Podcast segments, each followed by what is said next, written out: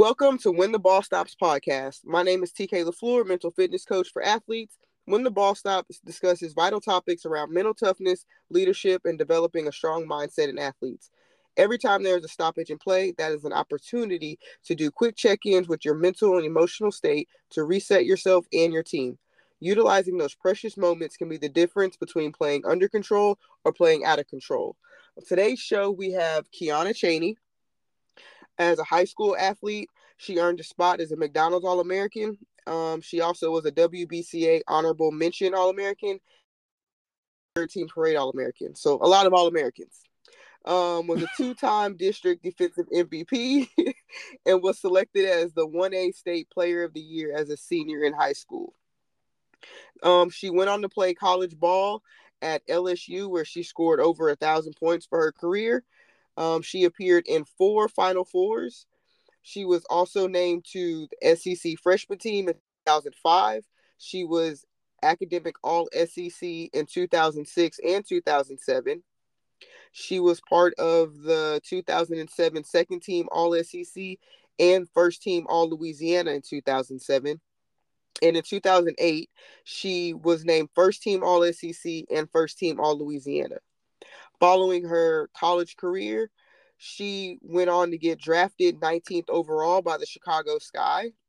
Um, she she played majority of her time overseas um, in various countries before um, retiring after her ninth season in Turkey. So Quianna, um, thank you for joining us on this show. Um, how how are you feeling today? Um, I'm feeling great. Now that you read my bio, it's like I never I never really heard somebody read it back to me. This sounds pretty good. Yeah, you did pretty good. You did all right. You did all right. Yeah, so like I did, so like I did a few things, you know.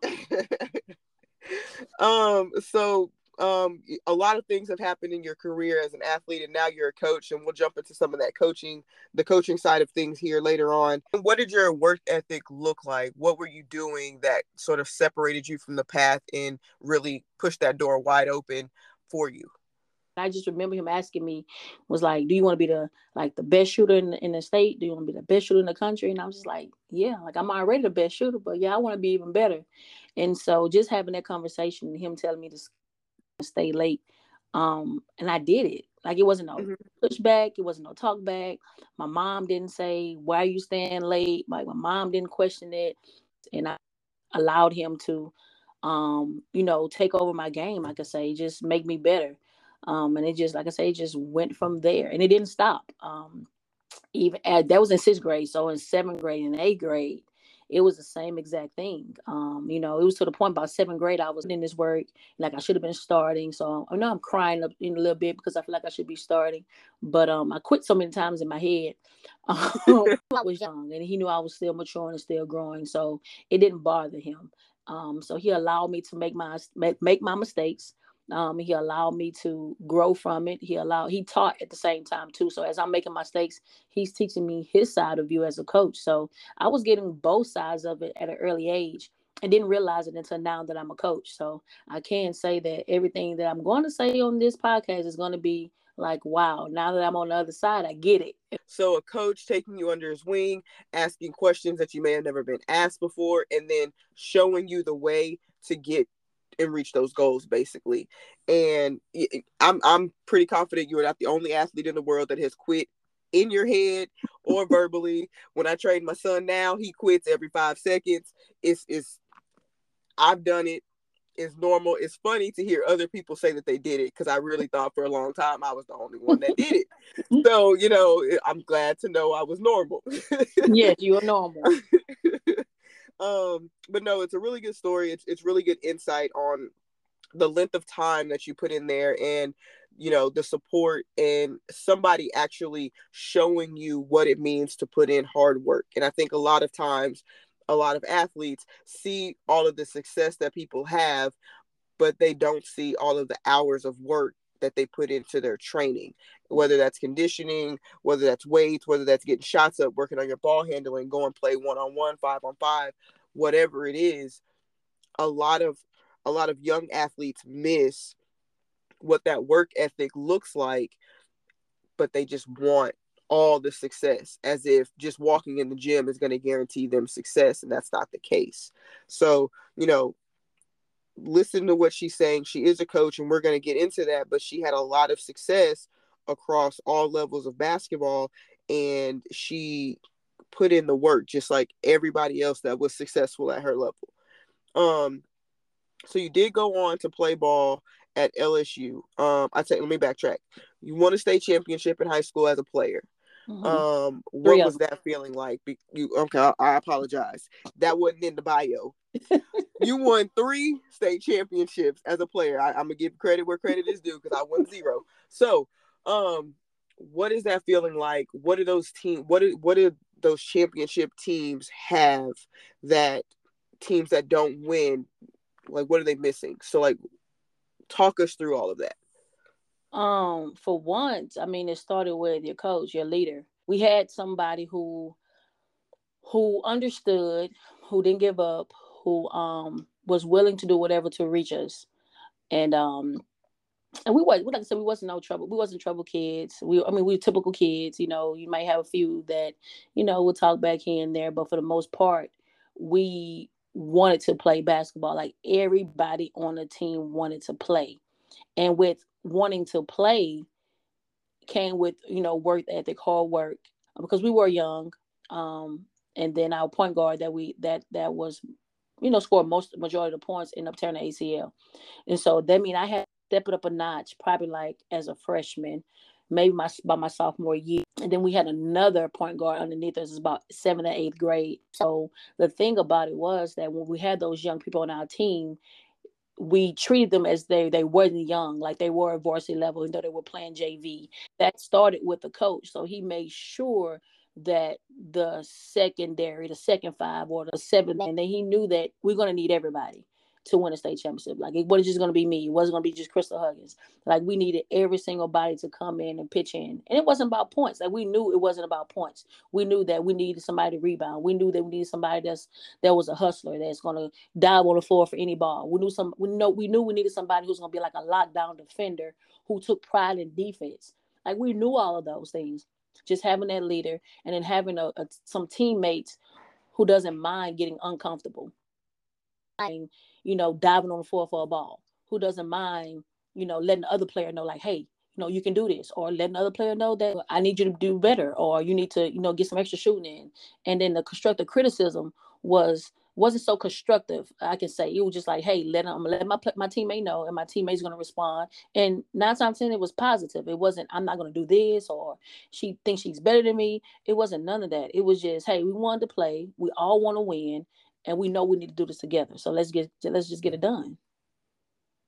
Right. I love that because there's a lot of a lot of key things in that answer that we can pick up on and share. And I'll, the first thing was you talked about the bench. And the role of the bench players is so important because most teams aren't winning championships with their starters alone. It's mm. extremely hard to win a championship with five players and five players only. So your role on the bench, whether that's energy, diving on the floor, lockdown defense, rebounding, just giving somebody a breather, whatever your role is, know your role and play your role well because that role is needed for your team to win a championship. There's no small parts in any championship team. And if you know your role, you play it to the best of your ability, you're setting your team up for success. Because in practice, who are they going against? Who is the starting five going against to get better and get ready to compete? The second five. And if the second five slacks off, is the first five really getting better? Maybe, maybe not. So everybody's role is is very, very vital. Um, to winning championships, to making deep playoff runs, to making deep postseason runs. Something else that you mentioned was kind of a little bit of a flat uh, flash forward, but trying to remember where your mental state was when you were 14, 15 versus where your mental state is now when you're actually coaching at your alma mater. Mm-hmm. And no, realizing the difference between I have to tell these girls these things, it's not second nature to them because it wasn't second nature to you at that age. And I think as parents, as coaches, we forget that. We think that because we've played the game for as many years, they should just know stuff that we know like the back of our hand. And I think that reflection piece is a good reminder for coaches and parents that your 14 year old does not have all the answers and they don't know a lot of things that you know. So you have to verbally tell them and then physically show them. And so I think that's a very valuable piece of advice that we all forget about from time to time. And then the last thing that you mentioned, um, the thought just slipped my mind. Oh, it was around how you receive the constructive criticism, how you receive the feedback. In the game, in a lot of sports games, emotions are high. Sometimes you don't have you don't have a lot of time to say it nicely. You don't have a lot of time to have a a, a, a conversation about it. You just kind of have to deliver the message and move on to the next play because the ball's being inbounded. And as athletes, we have to be able to understand that everything can't be said to us in our perfect language. Sometimes it's rushed, sometimes it's yelled, sometimes it's quick, sometimes it's, you know, just a high five, sometimes it's a let's go. Like, you know, a lot of energy is is being poured into it because you're playing with passion and you're playing with intensity. Be okay with that. Receive it. Know that that person's not mad at you. They don't dislike you. They still gonna be your friend after the game. Like it's nothing personal on the on the court. It's just we're all here to win and that's how the message gets relayed.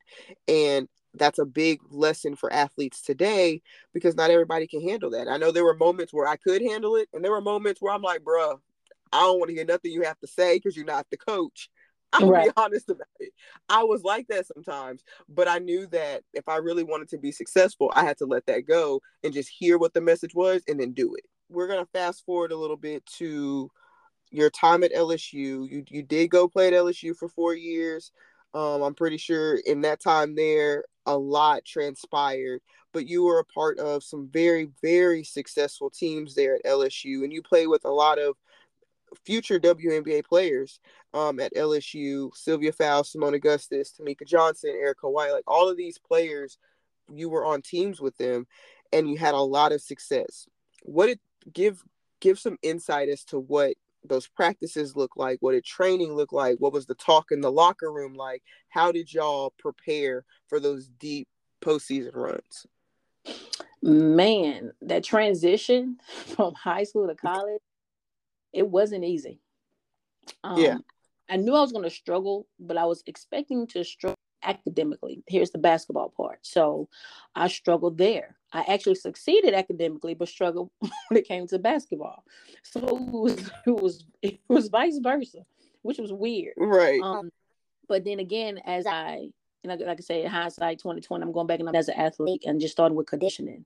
I mean, conditioning college level alone, it's enough to struggle with. Um, right. if you haven't heard about it, if you haven't seen it, um, running a mile and have to make your time, running on the football field, indoor football field, um, suicides on the indoor football field. I mean, those things that I never thought of that that could possibly happen. I'm thinking it's going to be the same conditioning, you know, suicides, double suicides, down in bags here, but no, that's just the tip of the iceberg. So, um, struggle um, condition wise. Um, basketball wasn't that bad actually on the court. Um, learning motion was a whole nother set. And you used to high school running plays. Um, mm-hmm. I'm still in motion to this day. So, and my players ask me like, "Hey, coach, won't you teach us motion?" Um, no, I'm still running. I'm still learning. you know, and I'm 36. Right, so, it's a never-ending offense. Yeah, it's a never-ending. You know, play. You can say a never-ending situation. Right. But for the most part, like I say, struggling conditional wise, the struggle to come to motion. But I'm gonna tell you the key part to all that in the struggle was having Temeka Johnson, was having that vet that took us underneath the arm and had us had me coming into the gym early to learn motion, staying late, um, just being the vet. And um, I learned a lot about leadership from her. If it wasn't for Seimone leading by example, Seimone wasn't that vocal back then, but um, Seimone led by by by example. Um, mm-hmm. Then had those two people, those two vets, just constantly showing you, and I'm hearing it. So Moan showing and and Meek is speaking it. I mean, you had no choice but to take it and and and be successful. Because if you don't, then you're gonna get lost in the shuffle. So I mean, just having those two just made my I could say made my college. It was it was a struggle, and not many people pick up on it soon. And I'm glad I picked up on it by my freshman year, the end of my freshman year, going into my sophomore year, because I did have a little slump, and that explains why but it didn't last long. So I was able to shake back by my sophomore, junior, and then have a successful senior year. Um, so I can say kudos to them for being the leaders that they were, and then me obviously not you know looking down upon it and thinking they're doing too much or she just showing off and but actually taking what they was in a positive way oh all really really good points um a lot of players that were superstars at the high school level can have a tendency to struggle transitioning to college. I think it's interesting that you thought you were going to struggle academically and basketball was going to be a breeze and it was actually vice versa for you. But the fact that you know you acknowledged it and then you went and got help. And the way that leadership works is you can't get to the top by yourself. And when you're trying to get to the top, you have to bring people with you. So there's like always that picture of like somebody like you're in the middle and you're holding someone's hand because they're pulling you up, and you're holding someone else's hand because you're pulling them up. And so teams have to grow in that way and when you have veterans that take you under their wing and they so they they really help you and they sort of insert another level of confidence in you that you didn't know you had because I know for me when I went to college I had self doubt like there was no tomorrow. I had a very rough freshman year transitioning my first semester. Everything was hard except for conditioning. That was the only thing that was easy because it was just put your head down, make your time, and you're done. Everything else I struggled with. But then eventually, sort of like what you said, I had a I had a senior point guard who started to really work with me more the more we got into conference. And I remember there was one game, Latoya Howe grabbed me in the middle of my jersey, yanked me down. She was about five two, yanked me down to her level, and I don't even want to say what she told me. But after that, no issues. It, I just got it. It just like clicked. But she, that's what she did for me, sort of like what you were saying Temeka Johnson did for you. And that veteran leadership whether you play a lot of minutes or you don't, you still have that experience. And experience is a key factor that some teams just don't have the luxury of having. And so I think that's really valuable lessons that you just talked about um, on on ways to successfully transfer into into college. Um, something that we did when I was at TCU is when we had a we had about five or six freshmen one year come in. That's a lot of freshmen, you know, sort of like what Temeka did with with you bringing you in to help teach you motion. We would bring the the girls in and say, okay, before we play pickup, we're going to work on two drills that we run almost every day. And we're going to make sure we teach you these drills in the summer. So when the fall hits, we don't have to run extra lines because you don't know the drill and coach isn't going to explain it at the detail that he needs to for you to get it. And so, you know, I think that's really cool to see that kind of culture because I mean y'all did play in four final three final fours, four final fours. I want to say to get to the final four one time is extremely hard for anybody that's listening. To get to the final four one time is hard. To go four times in a row, not not many teams are doing that. I don't besides Connecticut of recent, I don't know many teams that have gone to the final four four years in a row. Um so a great accomplishment to you guys. Um, a lot of hard work went into that. Um, as you became the veteran on the team, um, what, how did things change for you as you saw more players come into like new players come into the program?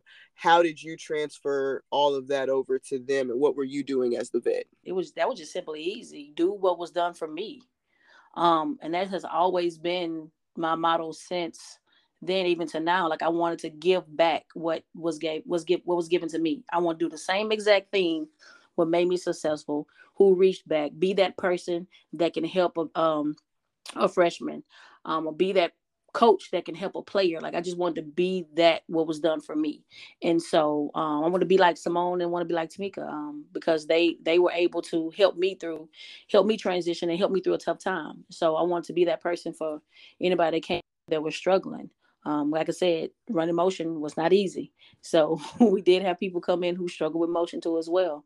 So it was just constantly being that vet, um, helping out, being vocal, um, and trying to lead by example. No, that that's real, and it's so funny because So what we you and I played together, and a lot of people don't really know that, but we played together for four years, give or take, four or five years, and everything that she just said is absolutely true because I was new to the team. Um, we didn't we played together post college and, and in Louisiana on Bayou Angels, and I was new to the team. I didn't really talk to anybody, and all I was doing was shooting threes. I wasn't worried about anything else. I wasn't trying to. I can dribble. I can get to the rim. I can do all these things. It's not that I couldn't. I just was on a team where I didn't need to. So she she Quianna was one that definitely kind of brought me out of my shell and was going to help me understand where I needed to be to make me an even better shooter. And I think like the more we played together, the more we vibed off of each other, and the more we were able to just see success. Mm-hmm. And you know, I, I'd, I'd really get under her skin and, and bother her a lot, but you know, she got under my skin and bothered me a lot. But at the end of the day, we made each other better players um, in, in in a lot of areas, and we would train together. Even when I didn't want to, yes, there were times where I was like, "I'm not going to the gym. We just went to the gym two hours ago. Why are we going again? We just left." But I still went, and obviously it was a good workout. Like I wasn't gonna waste time. I was there, so I wasn't gonna waste time. But it was definitely a different type of push than I've ever probably had um, before. So definitely everything that she's speaking like i can attest to because i i witnessed it i experienced it all of that good stuff. So a big thing for our athletes now that are veterans or a big thing for our athletes now that are underclassmen and they're going into new programs or they're new to varsity accept the help and be open to to what they're teaching you because they're teaching you from experience and and they've been there and they've done that and they've overcome that and they've survived. So be open to that. As far as veterans don't keep that knowledge to yourself. It's not sacred. It doesn't belong to just you. Share it because the more you can get everybody else on board the farther your team will go not a lot of athletes are are scoring at the rate that you score i think you scored over 1300 points in in college and i can imagine it was a lot more in high school how did your training begin to change whether it was individually when you were in the gym working or whether you brought somebody with you so you had a partner that you're working with automatically change when you go to type type of university like LSU. I mean, as soon as you step on as a freshman, I mean it's it's like I say, it's like get on board or you're gonna get left behind. Mm-hmm. But coming to a power five school like respect who they they they demand that you give them your best. That's that's mm-hmm. the thing they demand it. So you can come in there and think that you're going to do what you want to do, but the program demands that you give them your best. So when I walked in, I saw other All Americans. That it that didn't mean anything. Just because right. All American in high school, to see other All Americans. You're going to see other people who uh, Adidas and and and and had other accolades. So it was just again, you either going to get on board or you're going to get left behind. So it was just one of those situations that you had to self-evaluate and it question. Like I said, we quit. I quit. Like you too. So you understand, we quit so many times in our head. Mm-hmm.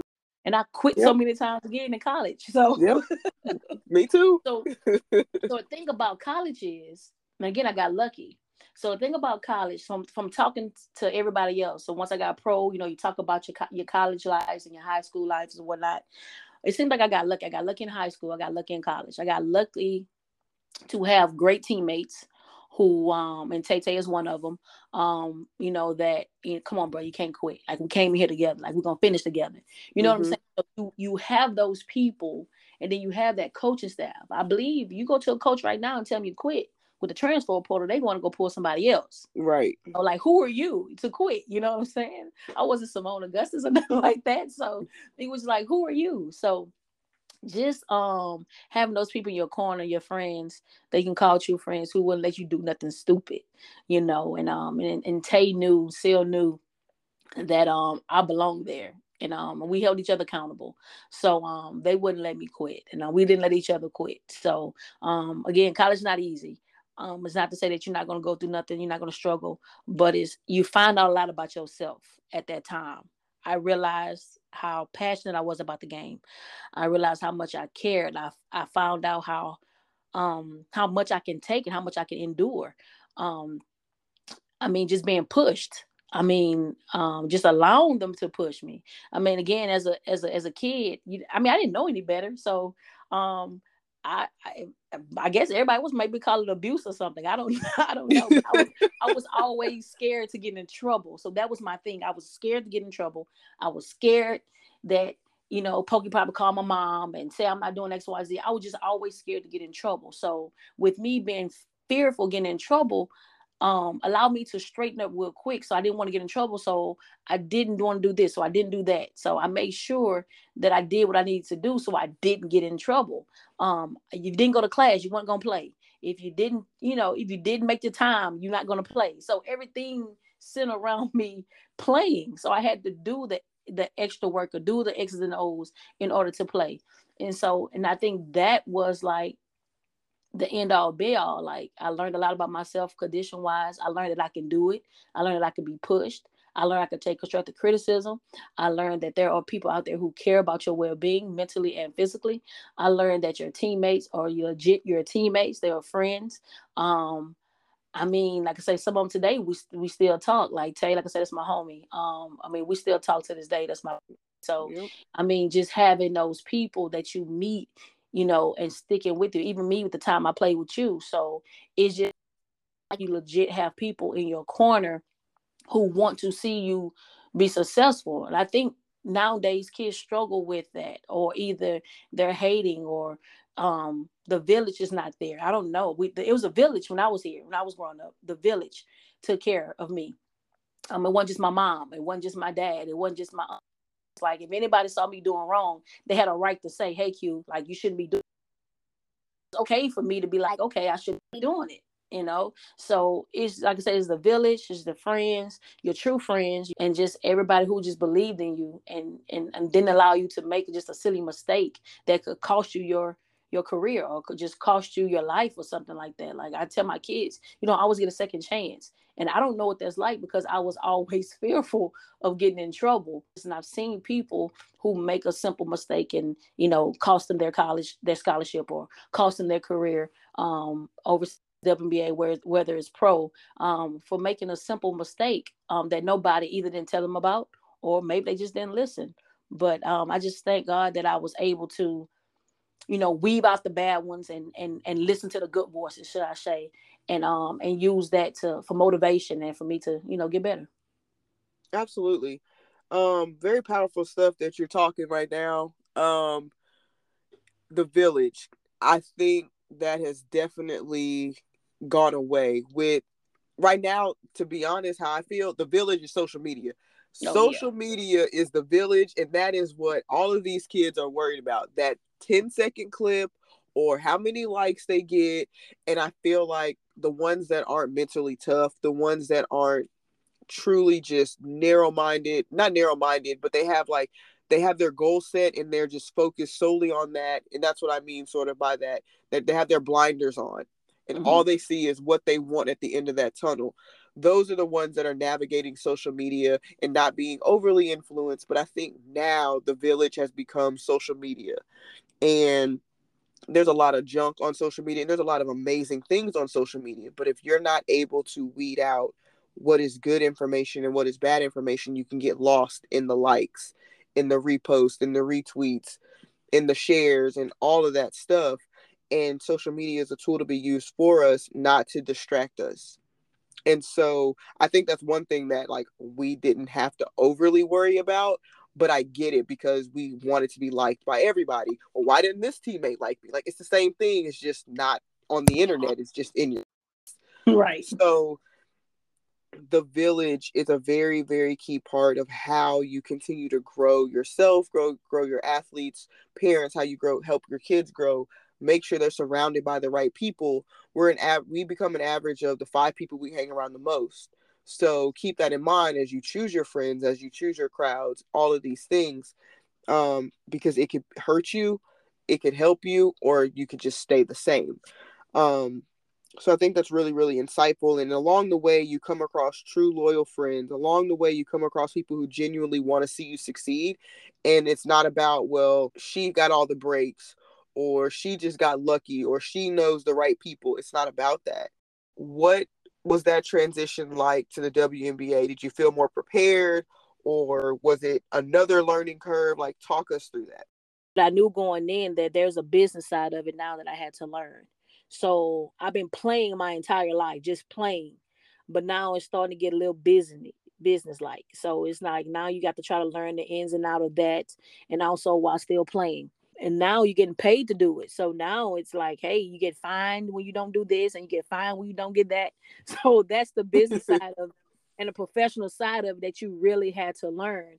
But um, college prepped me for that, prepared me for that as well, as far as dressing how you're supposed to dress and and acting etiquette and all that kind of stuff. So college prepared me for that part of it but it's just the business side of it and um and then the self motivation and you're pretty much on your own like if you don't go to practice, like you really don't have to go to practice if you don't want to. But what is it going to cost you? You know what I'm saying? Mm-hmm. So they say if you five, you on time, you late. Yep. You know, so um, just just continue that that what I did in college helped me out a lot in um in the pro level. Like I said, muscle memory. I was accustomed to doing things, um, getting in the cold tub. So everything, everything transferred over. Um, it's just that when it comes down to that time when it cut the roster. So I did good my first my first year. So then my second year, when I had to return back and try it again, that's when they dropped the um, roster down to eleven, I believe. Mm-hmm. And I think this was my first, first, first heartbreak um, that I got cut. And it was like, man, I'm good enough to play on a 15 man roster, but I'm not good enough to play on an 11 man roster. So that's when it shifted. That's when workout shifted. That's when um eating habits shifted. So that's when everything kind of shifted. Like, hey, if you want to be in this game, you're gonna have to outwork somebody. Like really outwork somebody. So workouts starting to get hard and intense. Now I'm really starting to run. I hate running on a track, but now I feel like I had to do that now in order to try to get my spot back per se, you know, or be ready for the next tryout. So and that was the thing. So everything shifted once I got cut. I can tell you to be honest about that. That when I got cut that first time, it was just like, hey, what am I going to do? And next thing you know, was going overseas. So um, and making a name for myself over there. So just continue to work hard. So everything shifted. You have to turn everything up a notch if you wanted to continue to play with them cutting the roster down to eleven. Um, so that's how that happened. That that's an interesting story. I was not fortunate enough to get drafted. I didn't even I went to a training camp um, and didn't get past training camp. Um, so it's kind of cool to have that insight, and it's kind of cool, like you know, like we played together, and some of that work ethic. I think my work ethic increased because I watched how hard you work, and you really didn't let me not go to the gym. But a lot, of, a lot of the stuff that you're talking about, people don't understand and it reminds me of the saying that you have to train at the level you're trying to go to. You can't train at the level you're at. Because if you mm-hmm. train at the level that you're at, you're going to get left behind. Exactly. And what the training for the WNBA looks like is similar and different than the training for college. Because in the WNBA, because the rosters are so small and there's only so many teams, you almost have to be able to play three positions to stay on a roster. And I wish I was like being dramatic, but I'm really not, unless you're six seven, which there's only like five of us that are. So realistically, you either need to be this ridiculous knockdown, don't miss shooter like um Allie Quigley, mm-hmm. or you have to be able to play two to three positions extremely effectively and efficiently to be to make an 11 man roster. Yeah, and, to, secure, to secure a spot. Yep. Yeah, exactly. To secure a spot. And it sounds like that that first failure with basketball, that first heartbreak with basketball. I mean, it really it's a failure, yes, but in the big scheme of life, it's not a failure because not everybody can say they got cut by the WNBA either. You know, like yeah. it's mm-hmm. so it's it's one of those bittersweet moments, but at the same time, it's like that really fueled you to change how you change even a slight dynamic of how you took your workouts and your training all the way down to eating. I remember I used to try to get you to go run and you didn't want to see nothing about LSU lakes. It was nothing. like bad memories came back. you know, it was just it was a lot. So and I could I could run miles. I used to run five, ten miles a day and just keep right on rolling. And it was torture. But like I get it. And it's one of those things where a lot of what she's talking about is understanding what it takes to get to that next level and then doing it every single day. And if you can do it now in high school, it'll be it won't be as big of a transition when you get to college. And if you're already doing it in college, it's not going to be that big of a transition when you go pro. And just understanding what are those nuances, talking to people that have been there and done that. Thing you mentioned was you went back to Temeka and you got advice about how to play a point guard, how to be a effective point guard in the WNBA because she's there, she's doing it. Seeking out help, finding those mentors, and absorbing that knowledge and then putting it into action.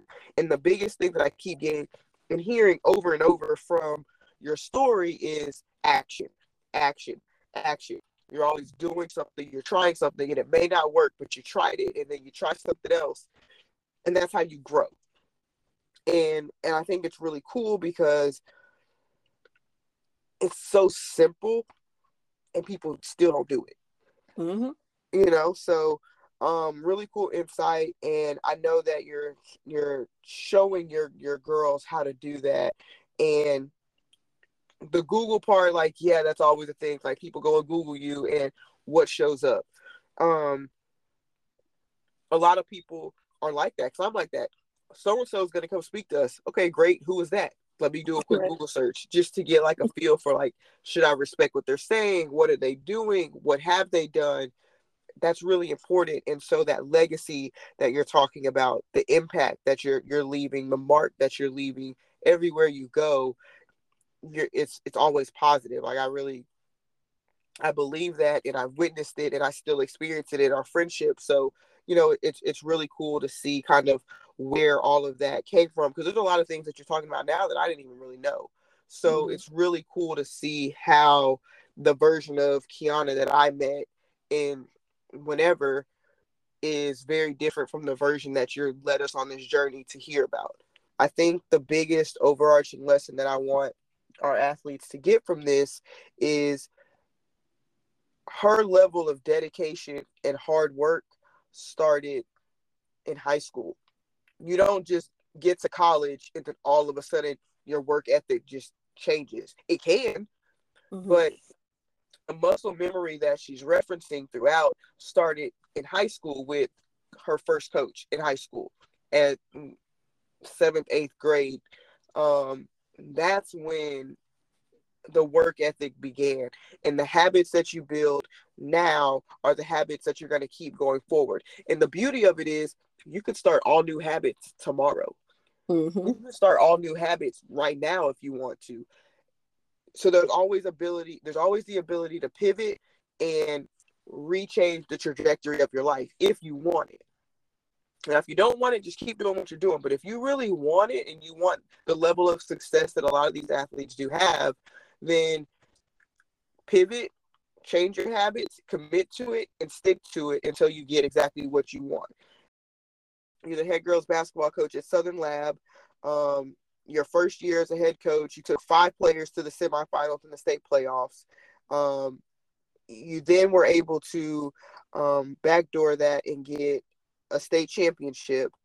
And then this current season, you were um, you got runner up at state, which I know it's it's still fresh. I'm not to harp on it too much, but you you know you still were very successful in the first three years of coaching and if i remember correctly this was a program that didn't have a team for a few years before you took over mm-hmm. actually so, um, when i took over i had that team that had had five girls and after that we went without a team for about two years right so um, during that time then it was that time that rebuilding stage um, and it's just crazy because you like as a coach you coming into coaching this something you this something you kind of have to do like after you like your fifth year in. Like, mm-hmm. you know, yeah, now you got to rebuild. Like I was expecting to rebuild my second year in. Right. You know, so it was it was tough. It was tough, especially been that being my alma mater, me coming from that school and seeing that we don't have a girls basketball program. Like it's been several times that I woke up, I'm like, man, how we don't have a team? you know, like what's going on? So um that was definitely hard. Um and, and also start I started second guessing myself, but maybe uh, maybe I'm not trying to be not maybe it's not time for me to be a coach right now, or maybe it's not the school for me, or you know, you just start kind of second guessing yourself for a minute. And um, and so turn to God and he said, sit and be patient. Mm-hmm. Oh, then there's that sit and be patient, then there's to be careful what you ask for. So so I sat, I was patient. Now is that be careful what you ask for. Um, now I'm now I'm just joking, but um, just me knowing was really what it was the village. Um, it was my administration. Um, it was everybody knew who believed in what I could do. Um, and they allowed they to bring those kids to bring their daughters, I say, to Southern Lab and, entrusted me with them to make them a better athlete, not just an athlete, but a better student athlete, um, a better person, period. And so um that's that village again that we talked about that we kind of missing right now. But um that village showed up for me in that time and um to get this program turned back around. You have your little ups and downs. You had the, a second a chance to where the buy-in wasn't so strong, but um once they saw that hey you wasn't accepting nothing less there's that the word demanding um, Southern Lab itself, not just basketball, but the program, we had a winning history. Southern Lab demands you to come in and bring your best. And I wanted to make sure that those that those kids understood that, hey, you're at a school that's not going to allow you to slip up and and and want mediocre, you know, workouts. Like we, I need you to come in and give me your best and and and be go hard at it, a hundred percent. Um, and and then on the on the other end of it is the results of winning successfully and um and making yourself better. And I told him, I said, you never know what you're capable of doing till you try. At mm-hmm. least try um to be better. Try to change your habits. Try to do this and try to do that. And you never know. And I told him, I said, one thing I didn't have that they have is that I didn't have nobody that was before me that was a McDonald's All American or that was a D's All American to say, hey, I want to do that.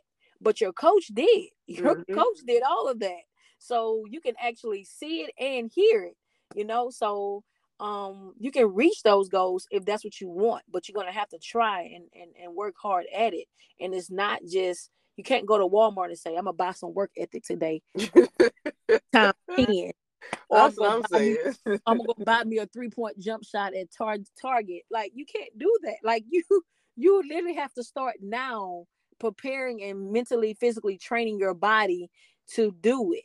Like yep. do it now. So when you do get that coach come in and you're not, oh coach, now now I got to get this together. Now you're rushing, trying to get things in order or trying to prepare, and then you're late.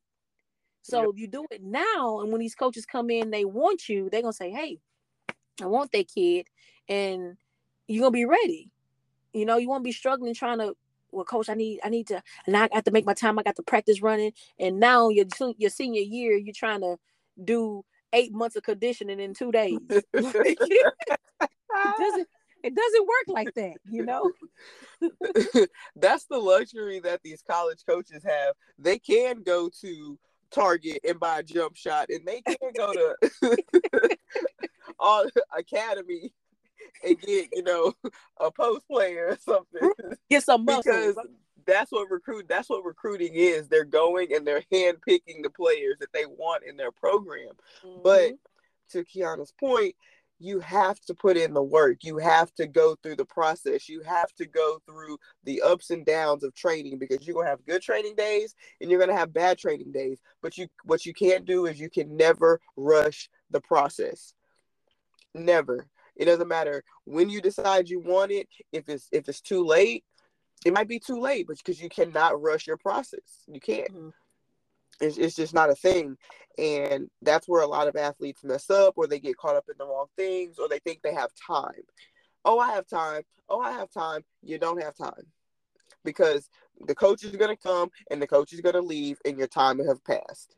You yes. don't have time. You have to do it now. You have to take action now, whatever it is. If you have people that are willing to pour into you, because one thing I've learned along the way is when you're putting in the work, somebody's going to see you putting in the work and then they're going to want to help you.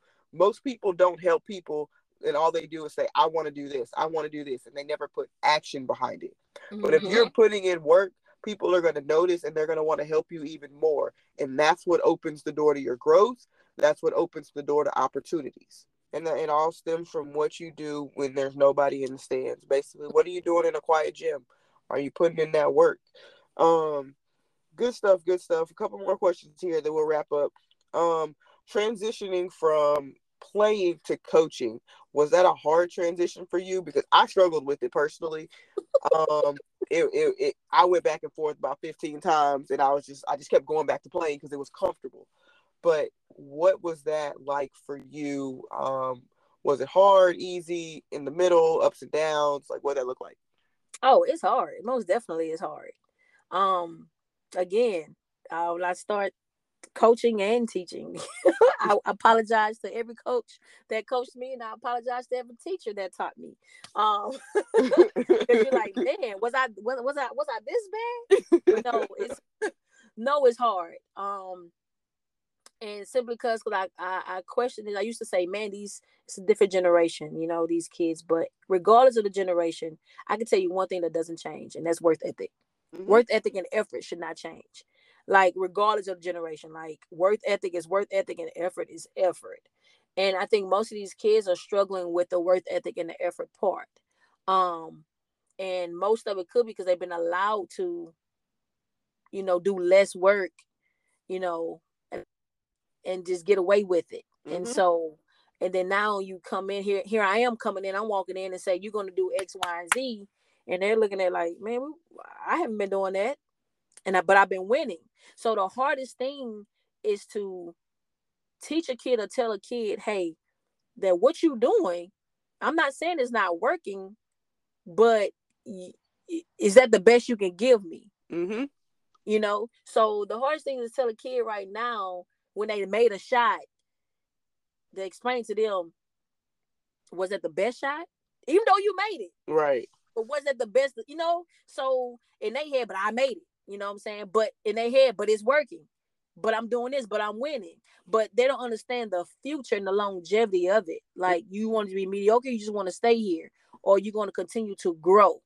And so that's why I say it's hard because you often go back and say, Well, I did this when I was young.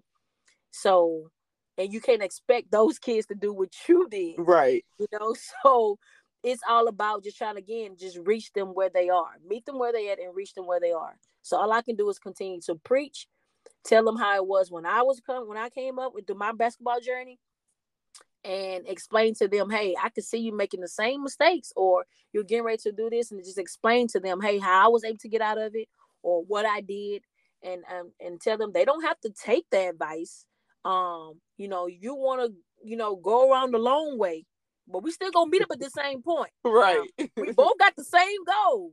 But if you want to take the long way around, then that's fine. But I could just kind of shorten you, you know, give you a straight path here by telling you the obstacles and stuff that I had to endure and stuff like that, and um to make to make it just a little bit easier.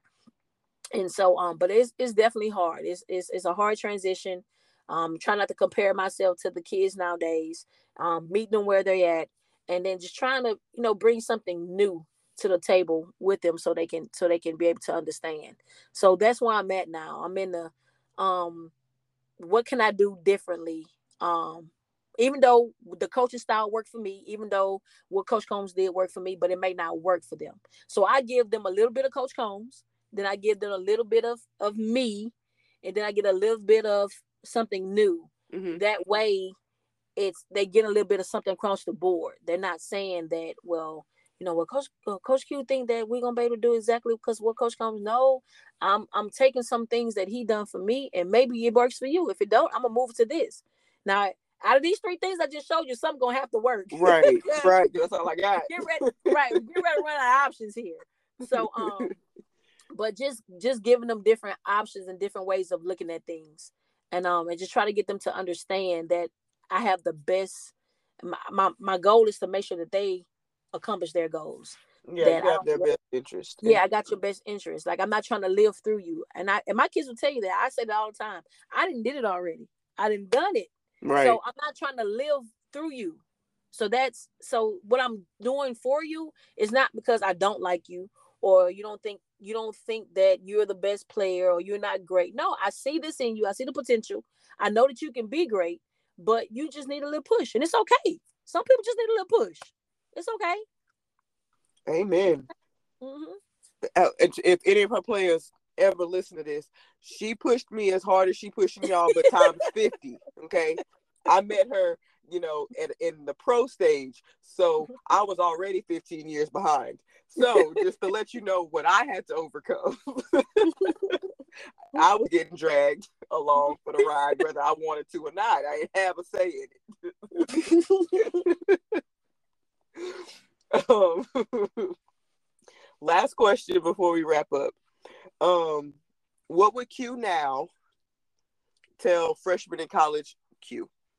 There is light at the end of the tunnel. So that means that obviously we all can say that, hey, if I go back and change things, but you can't just change one thing. If you change one thing that happened in the past, it's going to alter the whole situation. Mm-hmm. So if I can reach back, if I can go into young Q right now, I will just say that there's light at the end of the tunnel. That, that just simply means just keep pushing. Keep pushing. Keep pushing. There's there's you're gonna you gonna have your days, your moments. Everybody's not perfect, you know. Even as, as a coach, I have my days and I have my moments, but there's light at the end of the tunnel. So what you're trying to reach, you're gonna get there. Again, nothing come easy. If it was easy, we all would do it. Everybody would do it if it was easy. So expecting that it's going to be an uncomfortable journey, expecting things are not going to go your way, expecting that you're going to fail, but also know that if you fail, you can get up. Whatever that you come across, you can you can you can you can jump over, run over it, however you want to do it, but you can get through it. So there's light at the end of the tunnel, and it, and it's going to be brighter than what you think. I like that. I like that. That's good. That's really good. Thank you so much, Q, for joining the podcast. Um, very insightful.